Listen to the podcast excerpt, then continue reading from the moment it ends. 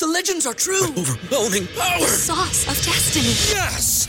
The most legendary sauce has arrived as McDonald's transforms into the anime world of WickDonald's. The greatest flavors unite in all new savory chili McDonald's sauce to make your 10-piece Wick Nuggets, fries, and Sprite ultra powerful. Unlock manga comics with every meal and sit down for a new anime short every week only at WickDonald's. Ba-da-ba-ba-ba, go! At participating in McDonald's for a limited time while supplies last. All of us have stories to tell. We seek the truth, but oftentimes, we're becoming more confused. We want answers.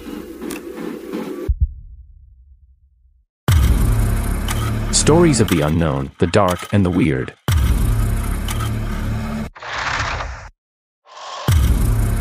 Stories from the Great White North and from all over the world. Come join us as we seek the truth. Find the answers, discover the mysteries, and face our fears.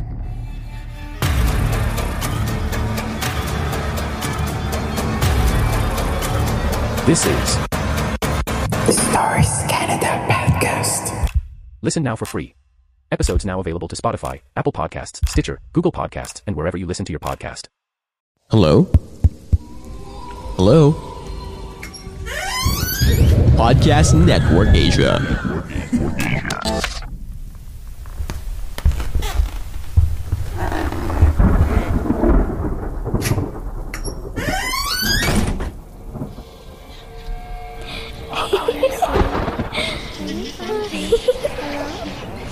Stories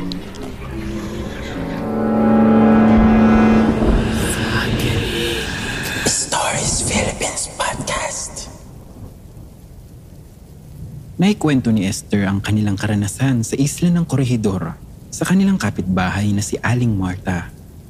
Noong una ay skeptic din itong si Esther pagdating sa mga paranormal na mga usapin. Ngunit nang dahil sa kanilang karanasang iyon, ay nabuksan ang kanyang isip sa mga bagay na hindi maipaliwanag ng siyensya. Isa na rin dito ang naikwento ni Aling Marta sa kanya na naranasan ito noong kabataan daw niya sa kanilang probinsya sa Leyte. Bago makarating ng Maynila ay nakatira si Aling Marta sa kanilang bahay noon sa probinsya ng Leyte. Dalaga pa siya noon at maagang nakapag-asawa. Ngunit sa kasamaang palad ay nakunan siya. Naniniwala si Aling Marta na ang dahilan ng pagkawala ng kanyang ipinagbubuntis ay ang tiyanak na kanilang naririnig tuwing gabi nang malapit na ang kanyang kabuwanan. Isang gabi nga ay hindi nakauwi ang kanyang asawa dahil sa trabaho at naiwan siyang mag-isa ng mga oras na iyon. Ito ang gabing hindi niya malilimutan sa tanang buhay niya. Ano nga ba ang tiyanak at bakit isa ito sa pinaka kinatatakutang nilalang? Ako si Paul, ating alamin dito lamang sa panibagong episode ng Stories Philippines Podcast.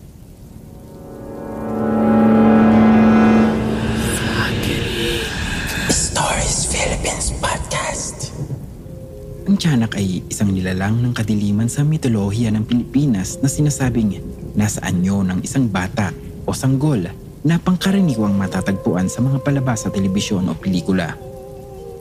Karaniwang maririnig ang tiyanak sa mga gubat na tila pumapalahaw na sanggol upang makuha ang atensyon ng sino mang nagdaraan. At kapag nga may taong pumansin dito at kinarga ang bata, ay lalabas ang tunay nitong anyo na isang pangit na nilalang at aatakihin ang biktima. Sinasabi ding maaari kang iligaw ng tiyanak o di naman kaya ay nangunguha ito ng mga bata. Ayon naman sa isang website, ang tiyanak ay isang nilalang na nagaanyong sanggol bago umatake sa kanyang biktima. Maraming nagsasabi na kapag narinig mo ang iyak ng tiyanak na parang malayo, ito talaga ay malapit lang. At kung ito naman ay parang malapit, tiyak na ito ay nasa may di kalayuan lamang. May isa ring pinaniniwalaan na kapag ang ina at ang kanyang anak ay namatay habang ipinanganganak ang sanggol, sila ay makararanas ng pagdurusa at maririnig silang pumapalahaw sa gitna ng gabi. Ang tawag dito ay patyanak. Ito ay ayon sa tala ni Padre Juan de Pasencia mula sa aklat ng Customs of the Tagalogs na nailimbag noong 1589. Kahalintulad nito ang Pontianak na paniniwala naman sa Malaysia. Ayon naman kay Padre Francisco de San Antonio, ang mga buntis ay hindi maaaring magputol ng buhok dahil maaaring ang sanggol ay hindi magkaroon ng buhok pag ito ay isinilang. Kapag ang babae ay manganganak na, ang mga kalalakihan daw ay maghuhubad ng lahat ng kanilang suot at may hawak na itak at panangga. Mayroong pumupwesto sa may silong at ang iba naman ay nasa may bubungan at iwinahawagay-way ang kanilang mga itak habang nanganganak ang babae. Ginagawa daw ito upang hindi makalapit ang aswang at ang tiyanak sa bahay kung saan nanganganak dahil sinasabing kapag nakalapit ang mga nilalang na ito ay kukunin ng sanggol at maaring mamatay ang ina. Bago natin ipagpatuloy ang mga kwento tungkol sa paniniwala sa mga tiyanak, atin munang pakinggan ang isang paalala mula sa ating kapodcast. Hi there, I'm Mish, host of Mishconceptions, the podcast that talks about the common struggles of modern day millennials and Gen Zs as we all navigate through college, enter the real world, and build our careers. Let's talk about the realities of adulting and corporate world that no one will tell you about. These are the things you wish you knew sooner to get ahead in life or simply just to get by. Join me in my podcast, Misconceptions, as we discuss maximizing college, life after college, building your career, self improvement, relationships, and anything and everything that will help you on your personal and career development. So make sure you check out my podcast after you listen to this episode. See you there.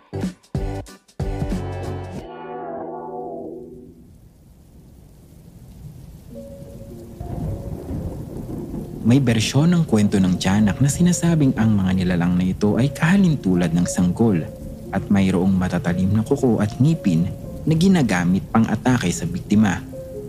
May isang kwento naman na maiahalin tulad daw ang tiyanak sa itsura ng mga duwende. Ang totoong itsura daw ng tiyanak ay parang isang matandang lalaki na may kulubot na balat at mayroong mahahabang bigote at balbas. Sa kwentong ito, ang tiyanak daw ay napakabagal ng pagkilos dahil mayroong deformed na paa ang mga ito. Mas maiksi ang isang binti. At dahil sa ganitong kalagayan, ginagamit na taktika nila ay ang pag-iyak na tulad ng sasanggol upang lapitan ang sinumang bibiktimahin. Sa isla naman ng Mindoro, sinasabing ang tiyanak ay lumilipad sa mga kagubatan. Nagaan yung itim na ibon daw ito bago lumipad sa Rio naman ng gitnang Luzon, ang mga tiyanak daw ay ang mga nilalang na maliliit. Hindi naglalakad, kundi lumulutang sa hangin. Mayroon itong malalaking ilong, bunganga at mata, at mayroon ding napakatalas na tinig. Sa Batangas naman daw at sa mga karatig na lalawigan dito sa Timog Katagalugan, ang tiyanak daw ay parang normal na bata na nawala sa kagubatan o mga sanggol na namatay ng walang pangalan. Namatay ng hindi na babautismuhan o sadyang ipinalaglag. Gaya ng nabanggit kanina, kapag narinig mo ang iyak ng tiyanak ay malayo, ang ibig sabihin nito ay malapit lang. Ngunit kapag narinig mo naman na ang iyak ay malapit, ikabaliktaran naman ito. Marami pang iba't ibang paniniwala ang mga Pilipino sa nilalang na ito dahil na rin sa napakalawak na kultura ng ating bansa. Ngunit lahat ay sumasang-ayon na ang nilalang na ito ay ginagaya ang isang inosenteng sanggol upang makapanlin lang ng biktima. Marami rin ang kwento ng pinanggalingan ng nasabing nilalang. Sa grupong tinatawag na Mandaya na matatagpuan sa Mindanao, sa grupong tinatawag na Mandaya na matatagpuan sa Mindanao, sinasabi nilang ang tiyanak daw ay nagmumula sa espiritu ng sanggol na ang ina ay namatay bago pa man ito manganak. Dahil dito, ang bata sa sinapupunan ay namamatay din at inililibing kasama ng ina habang ito ay nasa tiyan pa rin. Bumabangon raw mula sa hukay ang sanggol na ito. Kapareho ng paniniwalang ito ang matatagpuan sa Malaysia na tinatawag na Pontianak. Nilalang na babaeng namatay bago pa man ang mga anak. Nang sakupin tayo ng mga Kastila, ang paniniwala sa tiyanak ay nahaluan ng impluensya ng katolisismo. Ang tiyanak raw, ayon sa paniniwalang katoliko, ay ang espiritu ng sanggol na namatay bago pa man mabautismohan. Sa kasalukuyan naman, ito raw ay ang mga espiritu ng sanggol na ipinalaglag at naghahanap ng hustisya dahil ipinagkait sa kanila ang karapatang mabuhay. Hindi raw sila makakapunta sa kabilang buhay dahil wala silang pangalan. Kaya naman hinahanap nila ang taong dahilan ng kanilang pagkamatay upang mabigyan ng pangalan at makatawid sa kabilang buhay ng mapayapa. Pinaniniwala ang kapag daw ikaw ay nailigaw ng tiyanak ay siguraduhin mo raw na babaligtarin mo ang iyong damit upang lumayo ang tiyanak.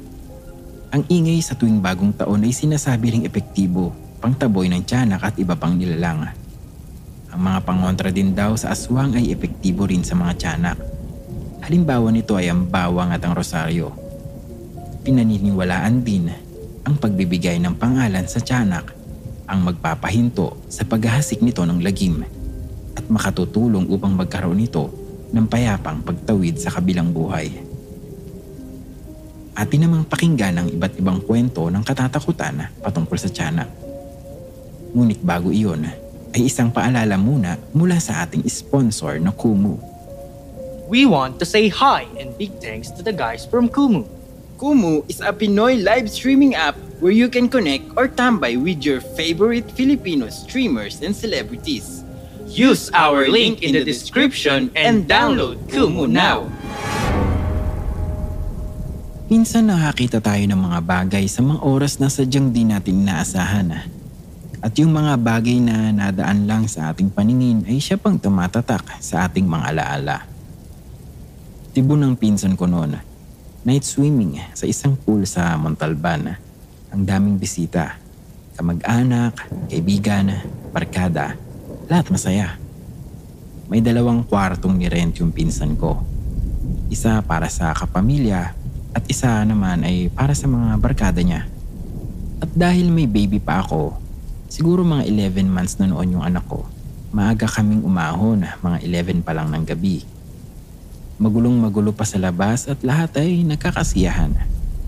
Pinatulog ko na ang anak ko para siguradong may pwesto na kami. Mga apat na foam ang nakalatag sa kwarto bukod sa bunk bed. Doon lang kami sa foam may mga ibang pinsan ko ding may anak na ang natutulog na din. Madilim na ang kwarto dahil pilit ngang pinapatulog ang mga bata. Ang tanging ilaw lang ay ang nagmumula sa banyo. Hinihili ko ang anak ko nang may napansin akong tumakbo ng mabilis galing sa banyo. Napakabilis at napakaliit naman nun. Kaya't kala ko ay namamalik mata lamang ako. Ngunit mga ilang minuto lang ang lumipas ay muli itong tumakbo pabalik ng banyo at doon ko siya napagmasdang mabuti. Isa itong sanggol na walang saplot. Medyo madumi at parang mga 6 hanggang 10 buwan pa lamang ito dahil sa laki niya. Ang nakakapagtaka ay dahil kaya na nitong di lamang maglakad kundi tumakbo. At doon pumasok sa isip ko na hindi namin kamag-anak yun kundi isang tiyanak. Nangilabot ako. First time kong makita ng tiyanak sa personal. Ngunit mas naantig din ang puso ko bilang ina dahil isa itong sanggol na marahil ay naghahanap din lang ng kalinga at dasal mula sa kanyang mga magulang. Nang mahimasmasan ako noon ay pinuksan ko ang ilaw. Mahirap na, baka nangangagat bigla yun. Ito naman ang sumunod na encounter ko. Araw ng patay noon, umuwi kami sa probinsya ng asawa ko sa Laguna. Pagkagaling sa sementeryo ay tumuloy kami sa bahay ng kanyang pamangkin. Nakiihi ako doon at doon sa banyo may nakita akong isang maliit na sanggol na mas maliit pa doon sa Montalban na baby. Bigla din itong tumakbo papalabas ng banyo. Nagulat ako kaya dali-dali kong ikinuwento ito sa pamangkin ng asawa ko. Nagulat ako nang biglang maiyak-iyak itong umamin na doon nila nilaglaga ang dapat magiging pangalawang anak nila. Hindi ako makapaniwala pero sinabi ko na lang na marahil ay nangihingi ng dasal ang sanggol lalo na't araw ng patay.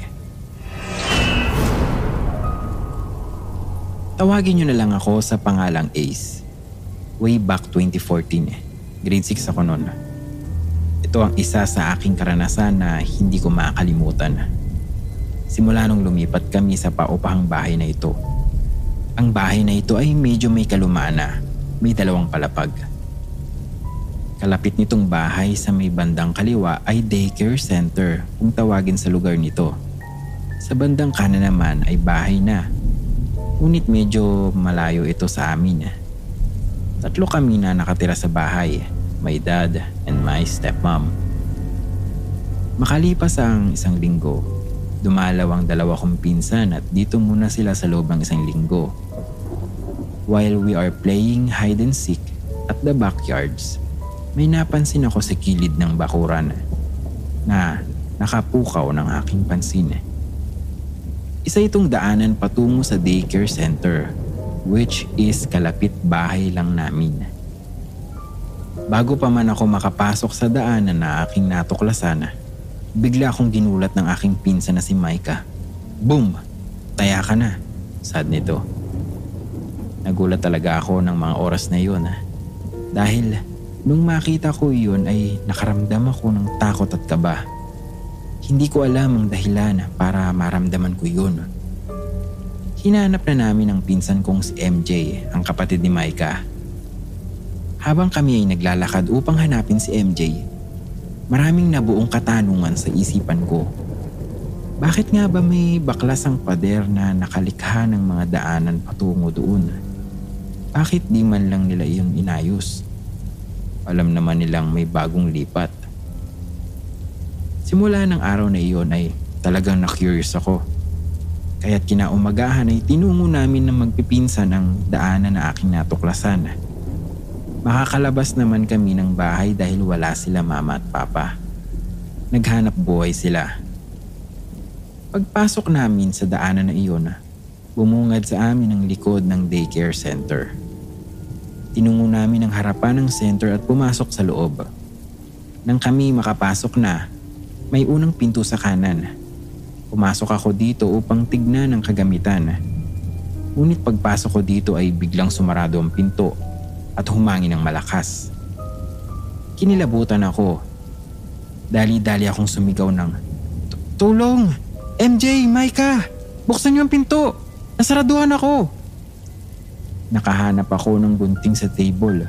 Baka ito ay makatulong. Nabuksan naman ito. Ang doorknob nito ay may sira kaya nagamit ko ang gunting upang mabuksan ang pinto. Nang makalabas ako ay agad kong hinanap ang pinsan ko sa itaas. Dalawang palapag rin kasi ang daycare center na ito. Nung nakataas na ako ay nakita ko sila na naglalaro. Hinawakan ko sila sa kamay at sinabing, MJ, at Micah, halika na, malis tayo dito, umuwi na tayo. Agad naman kaming nakaalis sa lugar na iyon. Kinaumagahan ay nagising ako ng maagap at pagtayo ko ay binuksan ko ang bintana at saka dumungaw upang makalanghap ng hangin. Ay, kay ganda ng umaga at sarap ng hangin. Sambit ko habang nag stretching ang aking katawan. Paglingon ko sa bintana ng daycare, ay may nakita akong nakaputing damit na babae at mahabang buhok. Nakatingin ito sa akin dahilan para mapaatras ako sa aking kinatatayuan at nabulagta. Agad akong bumalik sa aking higaan at nagtalokbong ng kumot. Hanggang nakatulog na ako sa takot. Ipinagsawalang bahala ko na lamang ang nangyari. Baka guni-guni ko lang ito dahil kagigising ko nga lang. Makalipas ang isang araw, kinausap ako ng aking mama. Anak, huwag na huwag kayong maglalaro o pupunta sa daycare center na kalapit bahay natin ha. Sambit nito. Bakit naman po tatay? Tanong ko. Basta anak, makinig na lamang kayo sa akin ha. Tugon nito. Okay po tatay. Nakabukas kasi yung third eye ni tatay. Madalas itong magkwento sa amin ni nanay ng nakakatakot na mga karanasan niya sa pamamasada. Kaya't dahilan na lamang ito upang ako ay makaramdam ng kaba at takot ng mga oras na iyon. Isinalaysay ko kay tatay ang lahat ng nangyari sa amin nang kami ay pumasok sa center na iyon. Baka sa mukha ni tatay ang pagkagulat at sinabi na, Huwag na, huwag na muli kayong tutungo doon ha. Huli na ako nang masabihan kayo. Saad ni tatay. Ihatid ako ni tatay sa school dahil field day namin. So ayun, na-start na niya yung tricycle. Pagliko ni tatay, akmang paalis na kami. Bigla akong nakarinig ng isang hagik-gik ng bata na animoy tiyanak. Kaya't napatingin agad ako sa center sapagkat doon ito nagmula. Nagulat din ako dahil napasin kong pati si tatay din. Ipinagsawalang bahala ko yun at tuluyan na kaming nakalis si tatay. Nagdaan ng ilang araw. Nagpa siya akong kausapin si tatay patungkol sa aking narinig. Pa, narinig mo din po ba yun? Yung narinig ko nung ihatid mo po ako sa school kasi napansin kong lumingon ka din po eh. Uwi ka ako. Oo Ace, narinig ko rin to. Sinabi ko na sa inyo na huwag kayong pumunta doon. Nagambala ninyo ang kaluluwang hindi pa umaalis sa mundong ito. Sambit ni tatay. Pero tay, hindi naman ho namin alam ano po ang dapat natin gawin ngayon. Naikwento ni tatay ang lahat ng pangyayari sa tagabantay ng center na ito. Sinabi ng tagabantay na madalas din siyang paglaruan ng mga kaluluwang iyon. Dahil dati pa itong pinagbuburulan ng mga taong namatay na na walang kamag-anak. Palagi daw siyang pinapataya ng mga ilaw. Minsan naman ay may ingay siyang naririnig sa itaas na parang mga naglalarong bata. At may mga naririnig pa itong boses ng bata na masayang lalaro. Minsan naman, isang sanggol na umiiyak. Kaya't dahilan ito upang magpadali siyang umalis sa center. Si Manong ay laging maaga pumupunta sa center upang patayin ang mga ilaw sa umaga. Gayon din naman kapag sapit ng dapit hapon. Matagal na din na nabalitaan ni Manong na mapaglaro din ito sa mga driver na dumadaan sa kalsada. Biglang may tumatawid na bata o minsan ay nababangga ang sasakyan ng driver sa puno. Ngunit di naman ito malala. Bagamat naagapan ng pagpreno o pag-iwas. Hindi na kinaya ni Manong ang lahat ng kanyang nararanasan sa center na iyon. Kaya naman hindi na siya nagdalawang isip na sabihin ito sa may-ari. Dahil naapektuhan na rin ang mga kalapit bahay maging ang mga driver napagpasyahan ng may-ari na ito ay ipag-blessing upang matigil ang mga kababalaghan na nangyayari dito. Para na din sa ikabubuti ng lahat. Makalipas ang isang buwan matapos iyong mapa-blessing, uminto na din ang mga nakakatakot na pangyayari sa lugar na iyon.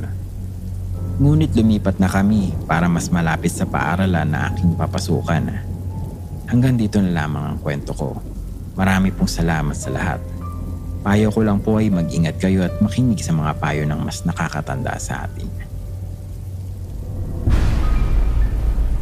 Way back 2013, 15 years old pa lang ako noon.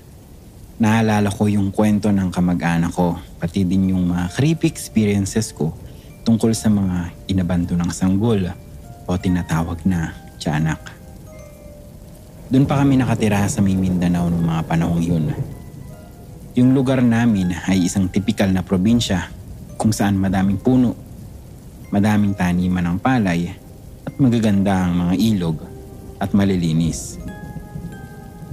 May kamag-anak ako na medyo nakakangat sa buhay. Pagmamayari nila ang kalakihan ng mga lupain doon at meron din silang babuyan, kambingan at manukan.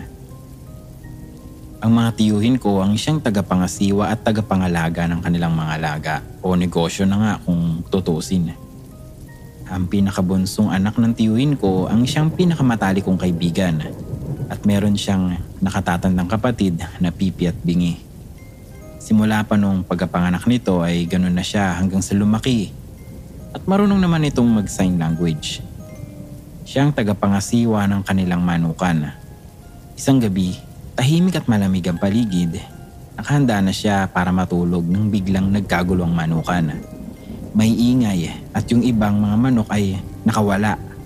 At sa bandang dulo ng manukan ay madaming nakakalat na mga balahibo at dugo ng manok pati na din ang mga itlog ng manok ay nabasag at nakakalat. Dahan-dahan niyang nilapitan yun At nung nalapitan na niya ay may nakita siyang parang isang sanggol na nakadapa at may buntot ito na hugis at sulok ang dulo. Kagat-kagat nito ang leeg ng manok at para bang sinisip-sip ang dugo nito. Nagulat siya sa nakita niya at kumuha siya ng kapirasong kahoy at akmang ahampasin na sana niya yung tiyanak. Nang bigla itong tumingin sa kanya. Pulang-pula ang mga mata nito at nanlilisik. Saka tumalon sa may bintana na kasintaas ng kulungan ng manok. Tumakbo siya sa may bintana pero di niya na nakita pa yung tiyanak. Pagkatapos nun ay tumakbo na siya sa tatay niya at nagsumbong. Kinakabahan at hinahabol ang paghinga. Isang linggo ang makalipas ng pangyayaring yun. Palubog na ang araw at magagabi na. Ako pati ang mga kaibigan ko ay nakatambay pa din sa may nakatumbang puno malapit sa ilog. Napag-usapan naming lima yung tungkol sa nangyari sa manukan at nagbahagian din kami ng kanya-kanyang nakakatakot na kwento.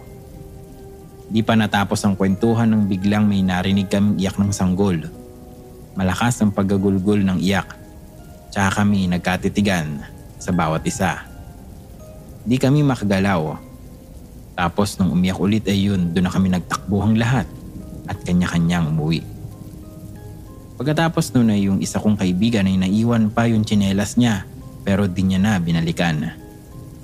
Kinabukasan, usap-usapan nga ulit yung tiyanak sa purok namin. At doon ko din nalaman na yung unang asawa ng tiyuin ko ay nabuntis at ipinalaglag ng tiyuin ko yung bata. At sa kasamaang palad ay namatay din ang unang asawa niya dahil sa sama ng loob. Dead Parlor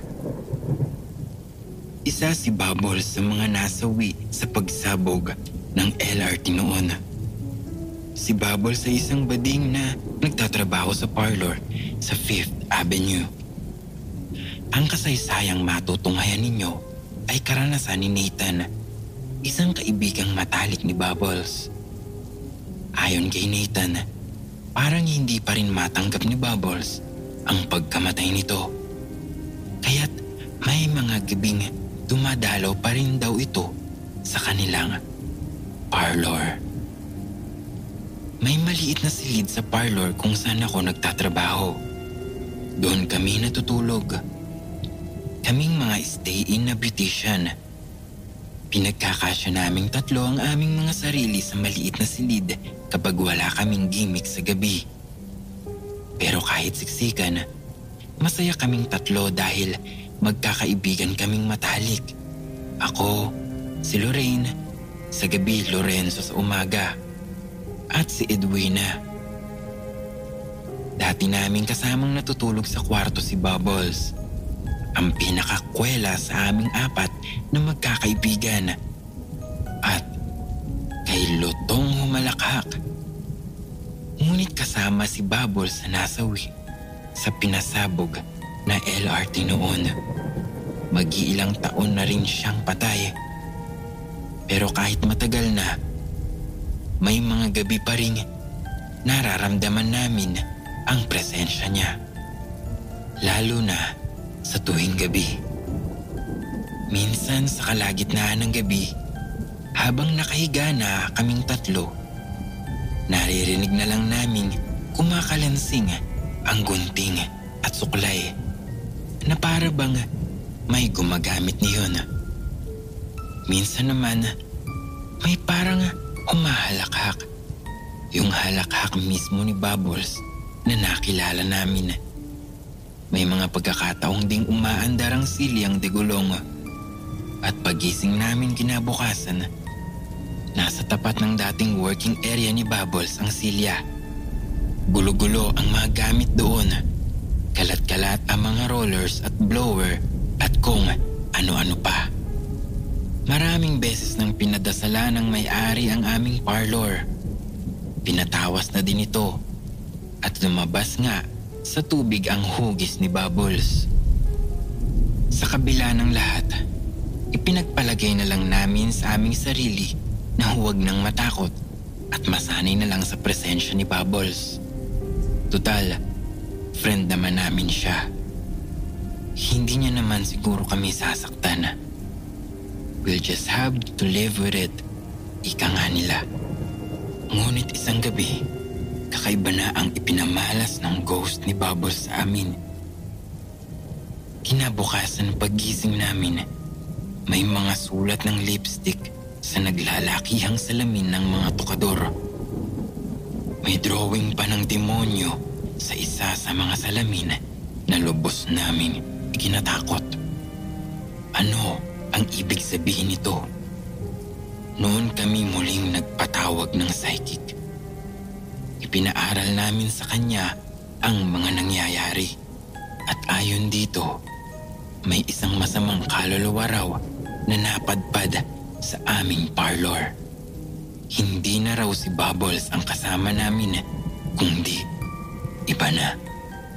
Matagal nang umalis si Bubbles, ngunit pinalitan ito ng iba. Isang masamang kaluluwa na posibleng nananakot talaga. Kinilabutan kaming lahat.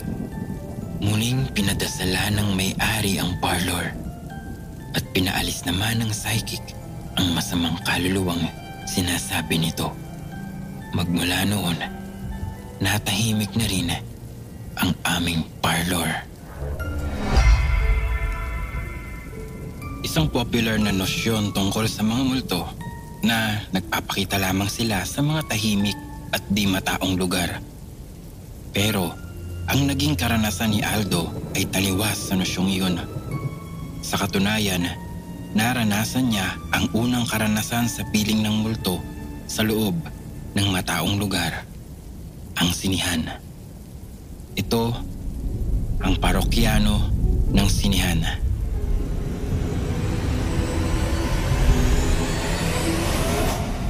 Sanay akong manood ng sine. Kahit nag-iisa lang ako. Basta gusto ko yung pelikula, nanonood talaga ako. Hindi rin ako masyadong particular sa sinihang papasukin ko. Siguro talagang naging libangan ko lang talaga ang sine. Isang bagay na naging bahagi na ng sistema ko. Minsan, naisipan kong manood ng sine sa isang lumang sinihan sa Cubao. Hindi ko na lang babanggitin ang pangalan ng sinihan Noong dekada 80, madalas ko nang puntahan ang sinihang iyon. Naging saksi ako sa unti-unti nitong pagkaluma hanggang tantanan na ng mga tao. Pinuntahan ko yung sinihan for all time sake. Kahit na nga yung palabas nga nila ay isang bold movie. As I entered the movie house, para akong nagbalik sa old days. Tanda ko pa ang mga pelikulang pinanonood ko sa loob ng sinihang iyon. Sa taas ako naupo. Doon sa balcony na tinatawag. Namili ako ng upuan na walang katabi sa hanay. Hindi ako sanay ng maingay na katabi, kaya umiiwas na ako sa tao. Bagamat luma na ang sinihan, marami pa rin tao ang nanonood. Medyo half-filled yung ibaba. Dito sa itaas, may ilan-ilan ding nanonood. Pagupo ko, napansin ko agad ang tao na nakaupo sa aking harapan. Lalaki siya na parang hindi gumagalaw sa sobrang straight ng kanyang katawan. Sa kalagitnaan ng pelikula, biglang umiyak ang lalaking ito. Hawak niya ang kanyang ulo at iyak siya ng iyak. Para bang agulgol ng isang lalaking desperado at wala ng pag-asa sa buhay. Bahagya akong naantala sa panunod ko at siya tuloy ang napansin ko. Gusto ko na siyang sawayin pero nahawa ko sa ayos niya. Inilinga ko ang aking paningin sa paligid. Inalam ko kung nakakaantala din siya sa ibang nanonood.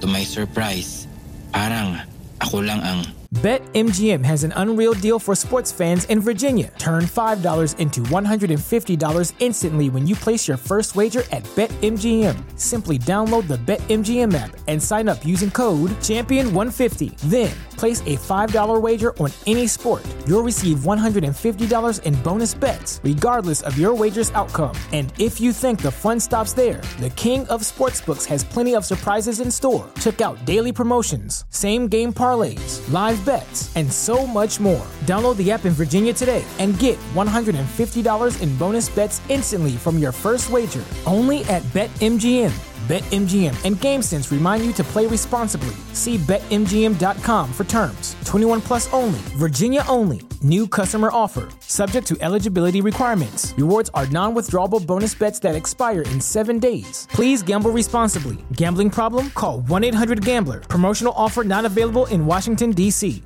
Naabala niya. Lilipat na lang sana ako ng upuan. Pero patapos na ang pelikula.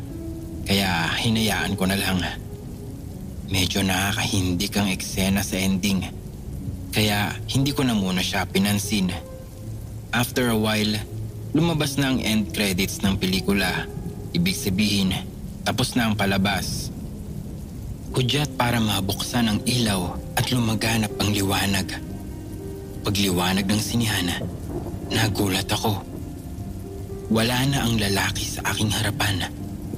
Ni hindi ko naman siya nakitang tumayo at lumakad sa aisle. Imposibleng hindi ko siya mapansin. Imposible ring hindi ako maabala pag tumayo siya dahil matatakpan niya ang screen kahit na papaano. Ang weird nang nangyaring iyon. Iiling-iling akong lumabas sa sinihan. Sa sobrang pagkamangha ko, naikwento ko tuloy sa babaeng tikitera ang nangyari sa akin. Nangiti lang siya. Bakit? Tanong ko sa kanya. Nako sir, nagpakita sa inyo ang bisita. Anong bisita? Regular na naming bisita sa sinang ito ang multong iyon. Hindi lang sa inyo siya nagpakita. Kahit sa janitor, maging sa akin. Halos araw-araw, nandito siya. Miiyak, malungkot. Hindi namin alam kung bakit at kung sino siya.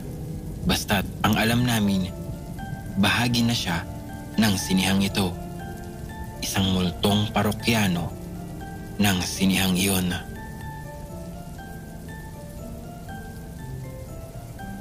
Maraming salamat sa inyong pakikinig. Kung nagustuhan mo ang episode natin ngayong gabi ay mangyari lamang na i-share mo rin sa iyong mga kaibigan at mga kakilala upang marami ring makapag-enjoy at makarinig ng mga kwento natin ngayon.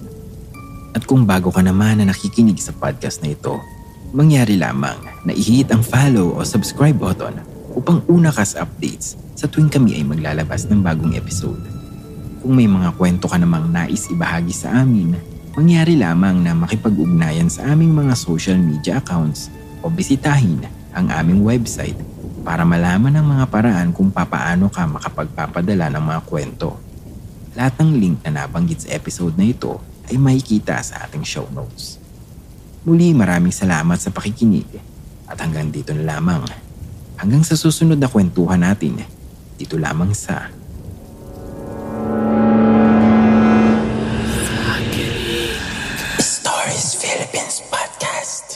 The views and opinions expressed by the podcast creators, hosts, and guests do not necessarily reflect the official policy and position of Podcast Network Asia. Any content provided by the people on the podcast are of their own opinion and are not intended to malign any religion, ethnic group, club, organization, company, individual, or anyone or anything.